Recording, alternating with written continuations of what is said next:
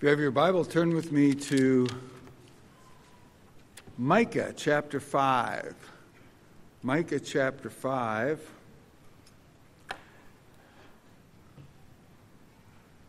The text for the Bethlehem candle, of course, mentions Bethlehem fairly prominently. And you might wonder well, do we overplay Bethlehem as a geographical location a little much? And the, the answer of Micah is pretty clearly no, we don't. Uh, the text that was read from John 7, uh, I had that read because it reminds us that the Jewish community in the first century was very keyed in on taking Micah's words quite literally. But interestingly enough, the Jewish community post Christ have one commentary that I use uh, regularly uh, and used it for, for this. So the author of that commentary on Micah uh, tried to make much of the fact that you know, Micah wasn't really saying that the Messiah would literally be born in Bethlehem, but merely pointing out that he would be in the line of David, who was born in Bethlehem. Well, of course, that's a convenient thing to say because it's a little embarrassing for Christians to be saying that their Messiah was literally born in Bethlehem, which, from the perspective of John's gospel, was clearly how the Jewish community thought of it in the first century. They took it as an objection to the fact that Jesus could be Messiah because, to the best of their knowledge, he was not only raised in Nazareth, but they assumed he was born in Nazareth. Well, they were wrong. He had actually been born in, in Bethlehem. And so, putting those two uh, texts together, um, it is seen as having redemptive historical significance that Jesus is born in Bethlehem of Judea. So let me reread the passage one more time. But you, O Bethlehem Ephrathah, who are too little to be among the clans of Judah. From you shall come forth for me one who is to be ruler in Israel, whose coming forth is from of old, from ancient days. Therefore, he shall give them up until the time when she who is in labor has given birth then the rest of his brothers shall return to the people of Israel, and he shall stand and shepherd his flock in the strength of the Lord, in the majesty of the name of the Lord his God. And they shall dwell secure, for now he shall be great to the ends of the earth, and he shall be their peace. Let's look to the Lord in prayer. O oh Lord, we pray that you would hear us as we come before you as those who have been justified by faith through our Lord Jesus Christ. O oh Lord, attend to my cry. Give ear to my prayer from lips that are free of deceit. From your presence, let us be vindicated in the world as your people. For you have tried our hearts, and you have visited us in the night, and you have tested us and you have found nothing against us, for we are in Christ. And we have peace with you through our Lord Jesus Christ. We call upon you, O Lord, and ask that you would answer us in our various trials and troubles, of which we have many. You assure us that you care for your people and will keep us as you watch over the apple of your own eye. Hide us, O Lord, in the shadow of your wings, that we might be protected from the wicked who are all around. Lord, in this Advent season, may you enable us to focus on the depth of the grace that you have shown us. Draw us to yourself, enable us to hear your voice, understand your ways, and walk in them. We pray in Jesus' name. Amen.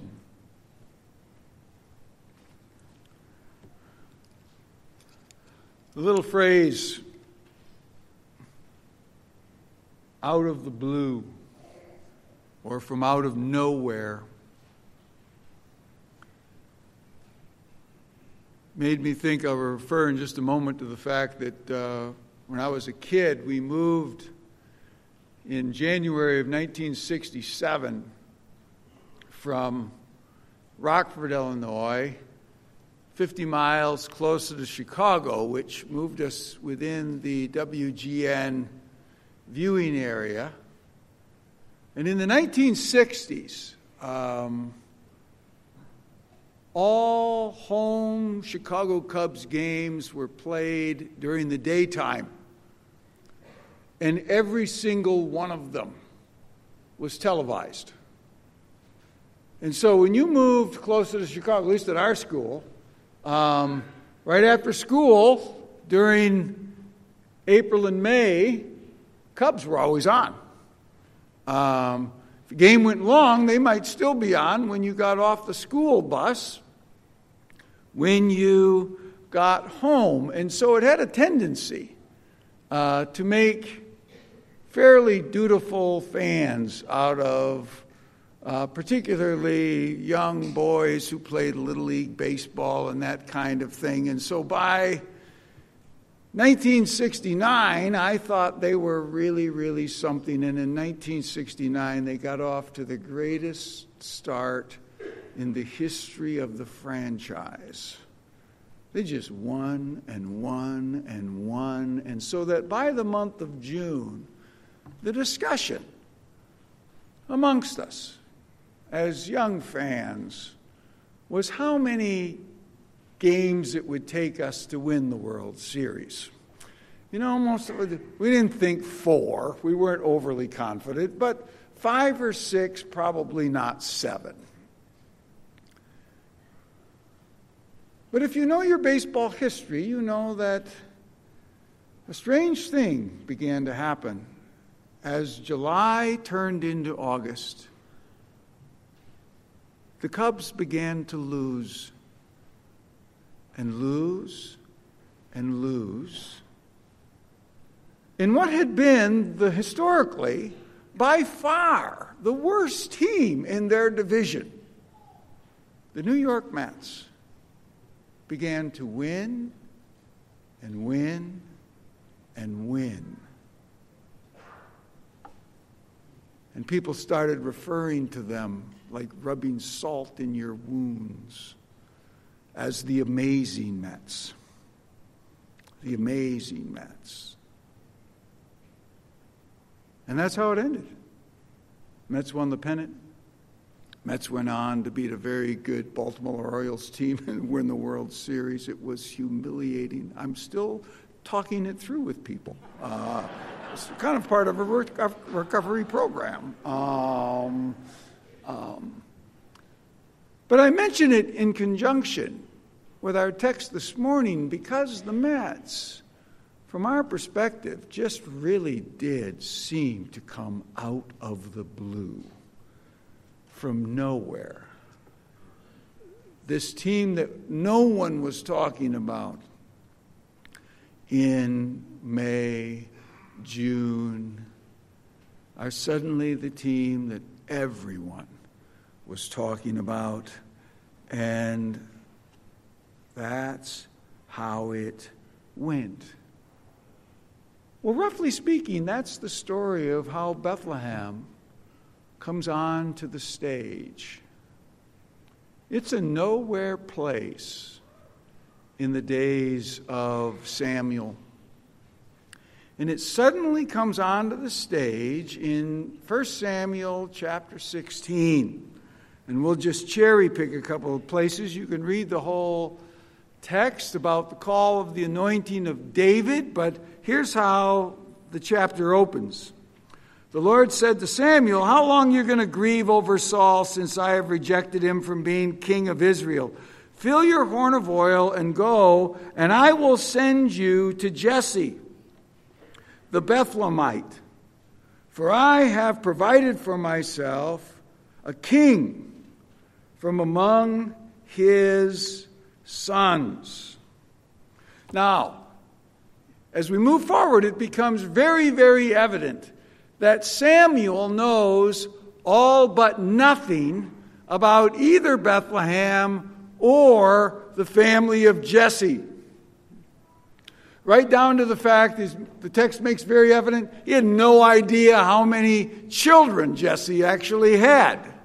Um, so he had no acquaintance much with Jesse's family and probably little to no acquaintance with the place, for it is a relatively insignificant place. And when he comes, you remember in First Samuel 16 5, they're not happy to see him because they know that he and Saul are a little at odds.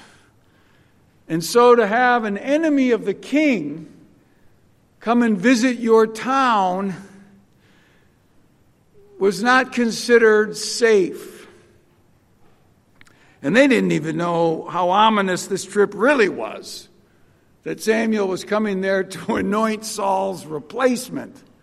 But here's how the text reads in verse 5 And he said, Peaceably I have come to sacrifice to the Lord. Consecrate yourselves and come with me to the sacrifice. And he consecrated Jesse and his sons and invited them to the sacrifice. Um, he consecrated Jesse and his sons and invited them to the sacrifice. Now, Jesse knew perfectly well that he had eight sons and not seven, but he only brought seven of them to be consecrated. And apparently, um, very apparently, didn't tell Samuel uh, anything about it. You remember, Samuel uh, turns out to be a lousy scout uh, for kings. Um, all of the guys that he thinks look promising, the Lord rejects.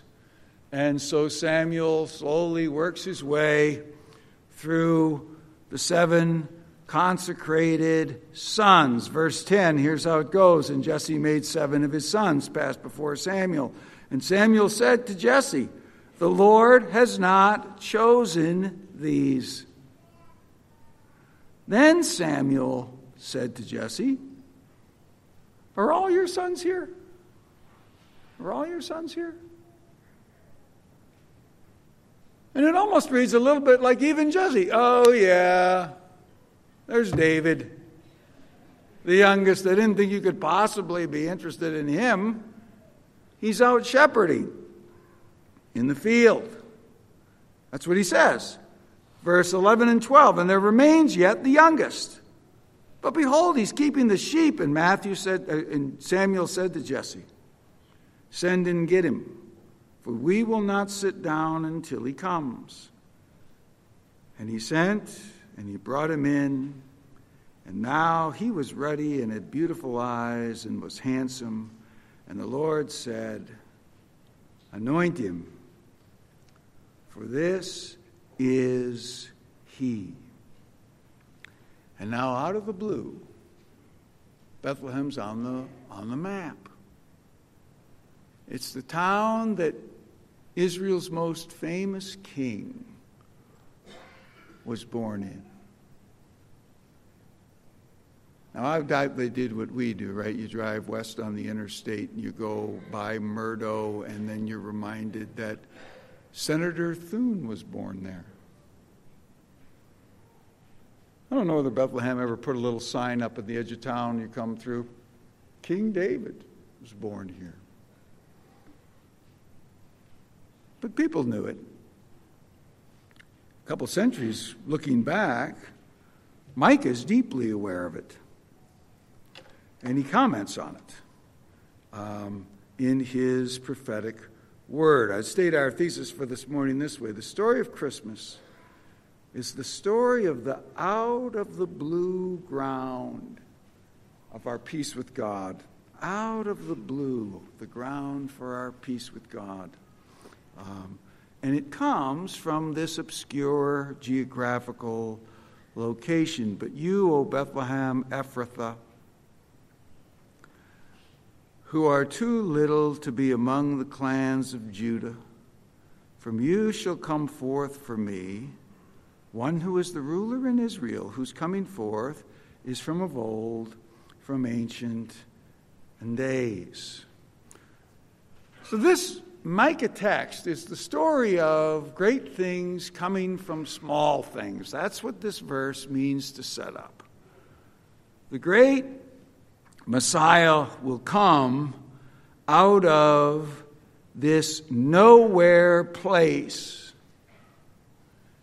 and David was born in a nowhere place. And later, Jesus will be born in the same nowhere place that David had been.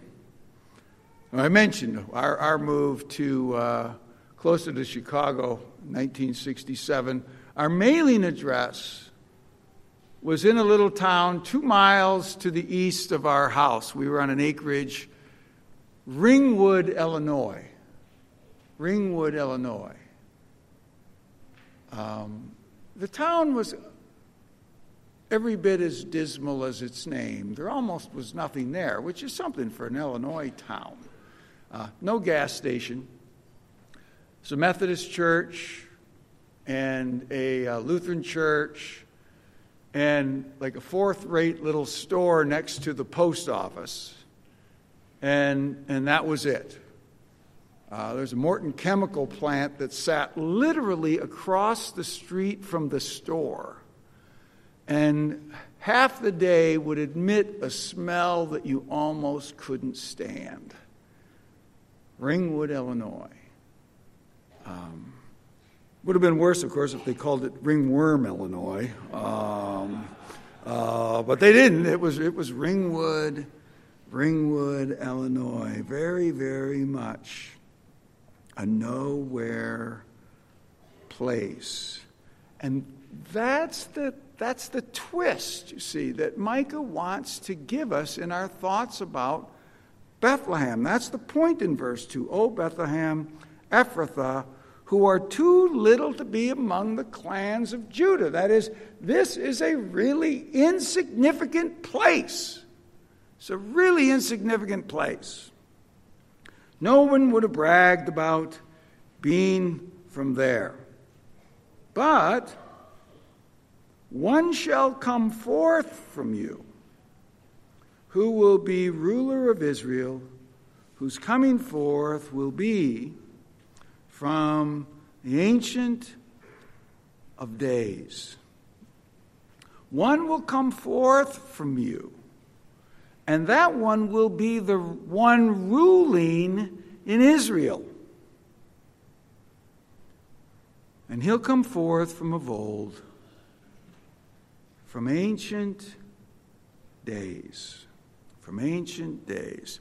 Now, notice the, the, uh, the language here from you shall come forth one who is ruler in Israel, whose coming forth is from of old, the ancient of days. When it says he's going to be the ruler of Israel, you know, technically speaking, Jesus never really was the ruler of the nation of Israel within his lifetime.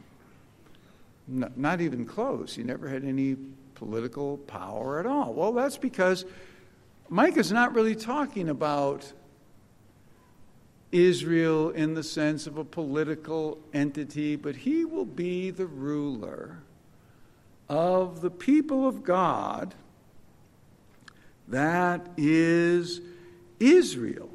And as we'll see in a few moments, as we gather some of the, um, uh, those things uh, up together, um, this people turns out to be spread far and wide all over the place, and we ourselves are considered among them. Uh, right? This is, this is the point in uh, some of the language in the New Testament. Uh, now, some folks get very nervous about this. Oh, okay. No, no, you're not. Don't. You shouldn't be talking about the church as a replacement of Israel. Well, I'm not talking about the church as a replacement for Israel. That would be absurd. Because the church exists from within Israel. The church are and is the people of Israel's Messiah, the Christ. And so, when Paul's talking about us as Gentiles, how does he describe us? More than 70 times in his letters. In Christ, which is code language for in the Messiah. Whose Messiah? Israel's Messiah. Israel's Messiah. The people of God are the people of Israel's Messiah.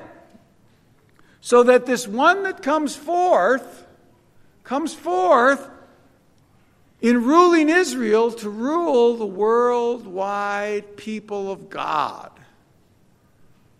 that now come to be considered genuine Israel. And by genuine Israel, we simply mean the people of the Messiah. Book of Revelation, chapter 14 and verse 4. Here's how the people of God are described. It's a striking phrase, one of my favorite little phrases in all the book of Revelation, actually. It is those who follow the Lamb wherever he goes. These have been redeemed from mankind as the first fruits for God and for the Lamb. That ought to be us. What ought to characterize us as Christian people is this we are the people who follow the Lamb wherever he goes. We are the people of whom it is, could be said, the words of the Lamb shape them from every angle that he spoke to. Uh, but I love the way he puts it there. Those who follow the Lamb wherever he goes. And then he tells us this he was from of old, this person, from ancient days. Now, the birth of David's already a couple centuries in the past, and so Micah may be somewhat referencing the fact that Bethlehem's been prominent now for a couple hundred years since the birth of David and the prominence of David, who is still known by Micah's days as Israel's greatest king, no question about it, most prominent in the literature, most prominent in the Psalms, most prominent in every conceivable way. And this is clearly the connection, too, that is there as Matthew opens the New Testament, the book of the genealogy of Jesus Christ, the son of David. The son of David. Linking Christ, David, Bethlehem, all back together. Matthew chapter 2 he makes explicit reference to this.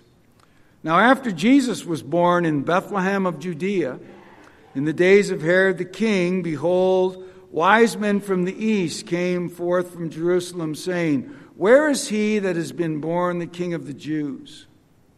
For we saw his star when it rose, and when he came, we came to worship him. When Herod the king heard this, he was troubled and all Jerusalem with him, and the assembly of the chief priests and the scribes of the people. He inquired of them where the Christ was to be born. See, Herod was not much of a Bible student. Wasn't always picking up the prophet Micah, apparently. So they told him in Bethlehem of Judea. For so it is written by the prophet. And then they quote Micah 5. And you, O Bethlehem, in the land of Judah, are by no means least among the rulers of Judah, for from you shall come a ruler who will shepherd my people Israel from long ago. The days of David. But Jesus takes this kind of language much, much more grandly. Remember how Jesus can speak of himself and where he came from in his high priestly prayer, John 17 5. Now, Father, glorify me together with yourself with the glory that I had with you from before the world existed. One will come forth from you from of old. True enough, through the line of David, but ultimately, ultimately, from the everlasting designs and plan of God Himself, where Jesus existed with His Father before the world was. And He comes forth as this, as this babe in Bethlehem. And that's what's going on in Advent season. That's what we're marking. Secondly, this is the story of a great birth of incalculable significance, verse 3 and 4. This is the story of a great birth of incalculable significance. Therefore, he shall give them up until the time when she who is in labor has given birth. And then the rest of his brothers shall return to the people of Israel. And he shall stand and shepherd his flock in the strength of the Lord, in the majesty of the name of the Lord, and they shall dwell secure. For now he shall be great to the ends of the earth. Therefore he shall give them up until the time when she who is in labor will give birth. Then the rest of his brothers shall return to his people. Now, the she there probably doesn't refer primarily to the Virgin Mary, but she as Israel personified. However, it's, uh, it's arguable that Micah, though he knew nothing about the Virgin Mary, may have had in the back of his mind also the she mentioned by Isaiah, the prophet, a contemporary of his, Isaiah 7:14, where the young woman brings forth the son and his name will be called Emmanuel, but primarily most of the scholars are all in agreement. The idea is it is from Israel that Messiah will come. And when she, Israel, gives birth to the Messiah, then he'll gather brothers from all around the earth. So, this first thing that's significant about the birth is it brings about the great hope of the Old Testament people, namely, return from exile. Return from exile. Right at this time when Micah is writing, the northern ten kingdoms have just went into exile. They never really come back. When the Babylonians rise, Judah goes into exile. And they never really come back either. And so that by the time of the Christ, no one has really returned from exile. And the hope is that when Messiah comes, then this will be fulfilled and the people will return from exile.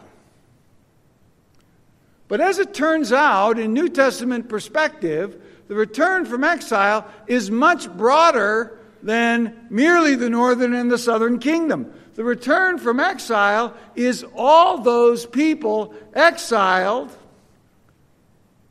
from God, sent east of Eden in the beginning, out of God's presence, out of God's favor. And the rest of the redemptive historical story is how they are to be brought back. And here it is. Now, from all around the world, people are returning from exile. Not so much they're going back to a geographical location, they're going back to God. They're repenting. They are repenting.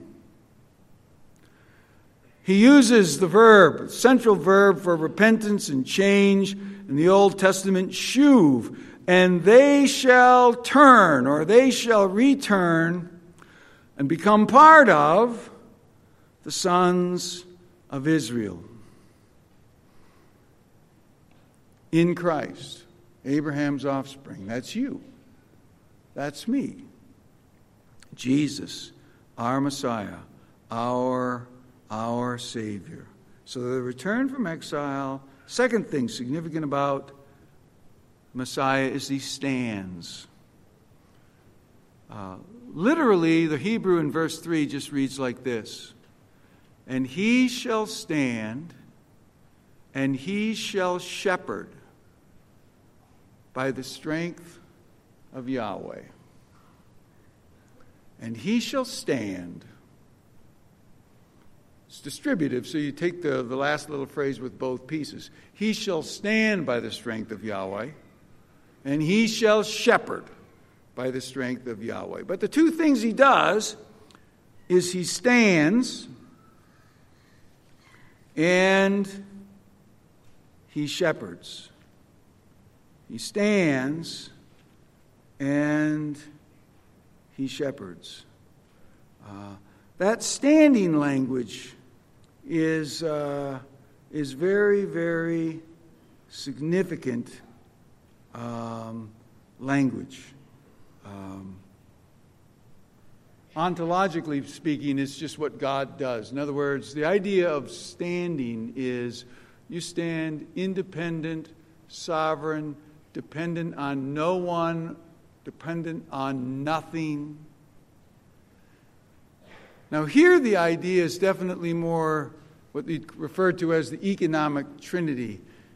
That is, Jesus stands, you couldn't possibly topple him over because he's dependent upon the Father. But all the people are going to come back from all around the world um, because New Testament opens genealogy of Jesus Christ, son of David, son of Abraham. Son of Abraham. And Abraham's offspring are going to reach to all the tribes of the earth. All the tribes of the earth. Carl Henry, in writing about the theological term stand, wrote this The self disclosed God, this one who stands, exists forever and self specified and condition free of any external determination. His reality, purpose, and activity are not contingent on the universe. He continues steadfast, unimpaired, immutable. Not only he stands, but also his word. He remains, and his truth as well holds good and abides valid. This same image shows up, and we looked at it last week in Sunday school class, Revelation chapter 5 and verse 6. Between the throne and the four living creatures and among the elders, I saw the Lamb standing, standing, as though he had been slain. The language of though he's been slain emphasizes the crucifixion and redemptive work of Jesus. The word standing emphasizes his resurrection and ascension. So there he is, standing at the right hand of God. And Micah said, the Messiah will stand. He will stand by the power of God, and he will shepherd by the power of God. By the power of God through the Word of God, primarily, right? So, Jesus in the Good Shepherd section of John's Gospel, John 10, 27 and 28, here's how Jesus shepherds us My sheep hear my voice, and I know them and they follow me. And it's by hearing his voice that we follow the Lamb wherever he goes. My sheep hear my voice. I know them and they follow me. And I will give eternal life to them, and they shall never perish, and no one shall ever snatch them out of my hand. Now, that little phrase, no one shall snatch them out of my hand, you notice how close that is to exactly what Micah goes on to say in verse 4? And he shall stand and shepherd his flock by the strength of the Lord in the majesty of the name of the Lord his God, and they shall dwell secure. No one will snatch them out of my hand. They shall dwell secure. Two ways of saying exactly the same thing. So, this Advent season, if you know the Lord Jesus Christ as your Savior, where does that put you? Eternal life, dwelling secure, member of God's family, member of God's people. Well, that's worth singing about. That's, uh, that's a very, very merry thought, isn't it? There we are. We're, we're standing. Um, we have many merry promises, many merry hopes, many merry assurances for a very merry Christmas if this is who we are. Third and finally, this is a story of peace with God. Verse 5, the first little phrase, and he shall be their peace. Again, the Hebrew is sparser than that. It just says, and this one shall be peace. And this one shall be peace. That is, this one shall be the ground of peace.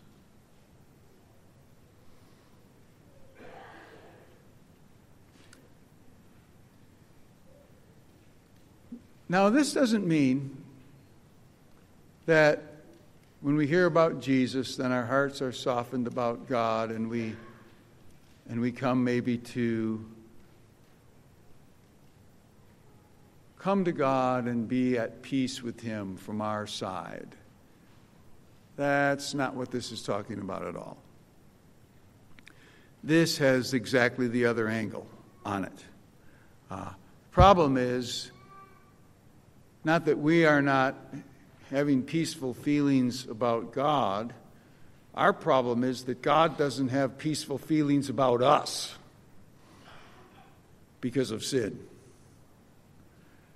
And we are in deep, deep trouble. And God Himself took care of that trouble in the Messiah. It's the only hope you have in the world is Jesus Christ because he's the only ground for putting any human being back in a peaceful standing before God. That's the story of the gospel. That's the story of the cross. That's the story of the Messiah.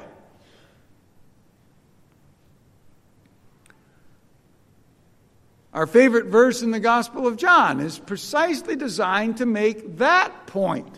For God so loved the world that he gave his only begotten Son. Gave him to be what? The ground of our peace with him. That whoever believes in him will not perish and have everlasting life. Because by believing in him, you tap in to the ground of peace that he's created.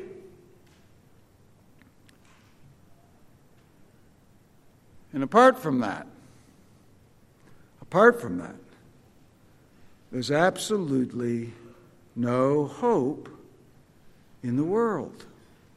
And this one is our peace. So, thinking theologically, you know, if I don't know if you set up a manger set up in your house anywhere or not, you look at the little cradle there, and you could just point to it and say, and this one